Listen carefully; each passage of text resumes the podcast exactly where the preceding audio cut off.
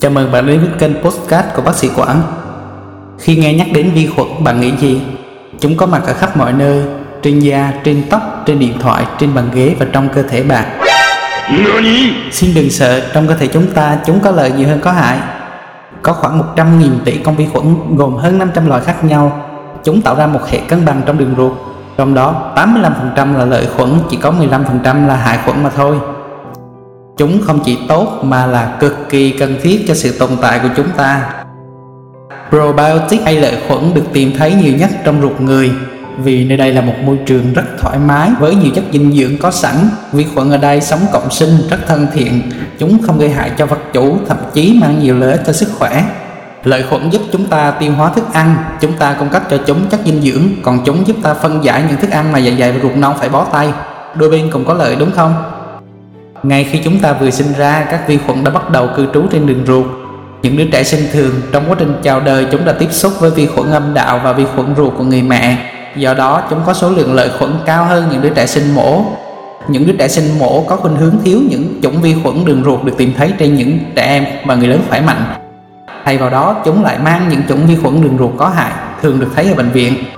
Vì vậy dẫn đến hậu quả chúng có thể bị ảnh hưởng về lâu về dài có nguy cơ cao bị mắc các chứng dị ứng, các rối loạn về đường tiêu hóa và chứng béo phì.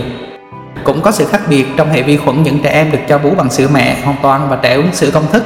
Bifidobacterium đó là một nhóm các vi khuẩn có lợi cho sức khỏe thường được tìm thấy ở đường ruột của những em bé được nuôi bằng sữa mẹ vì những thành phần này không được tìm thấy trong sữa công thức.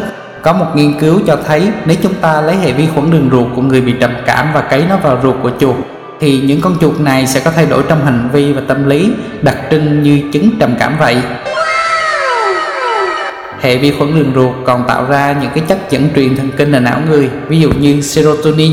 Một số nghiên cứu được tiến hành chủ yếu trên động vật cho thấy một số chủng vi khuẩn có thể tác động lên sinh hóa não và hành vi của động vật, khiến cho chúng muốn gắn kết với đồng loại nhiều hơn. Người ta giả thuyết rằng hệ vi khuẩn đường ruột đã tiến hóa đến mức có thể thao túng được vật chủ khiến cho chúng muốn tiếp xúc với đồng loại được nhiều hơn.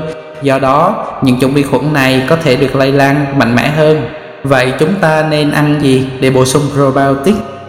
Cho đến nay, các nghiên cứu cho thấy những người có khẩu phần ăn gồm nhiều thực phẩm từ thực vật thì có hệ vi khuẩn đa dạng và hết sức khác biệt so với những người ăn ít rau củ.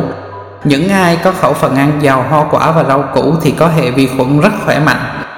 Lý do là prebiotic được tìm thấy trong nhiều loại trái cây và rau quả vốn nhiều chất xơ. Những loại này không được cơ thể tiêu hóa nên chúng sẽ đi đến ruột già và trở thành thức ăn cho các lợi khuẩn đường ruột. Chính xác hơn, bạn đang ăn để nuôi hàng nghìn tỷ vi sinh vật cư ngụ trong ruột đấy.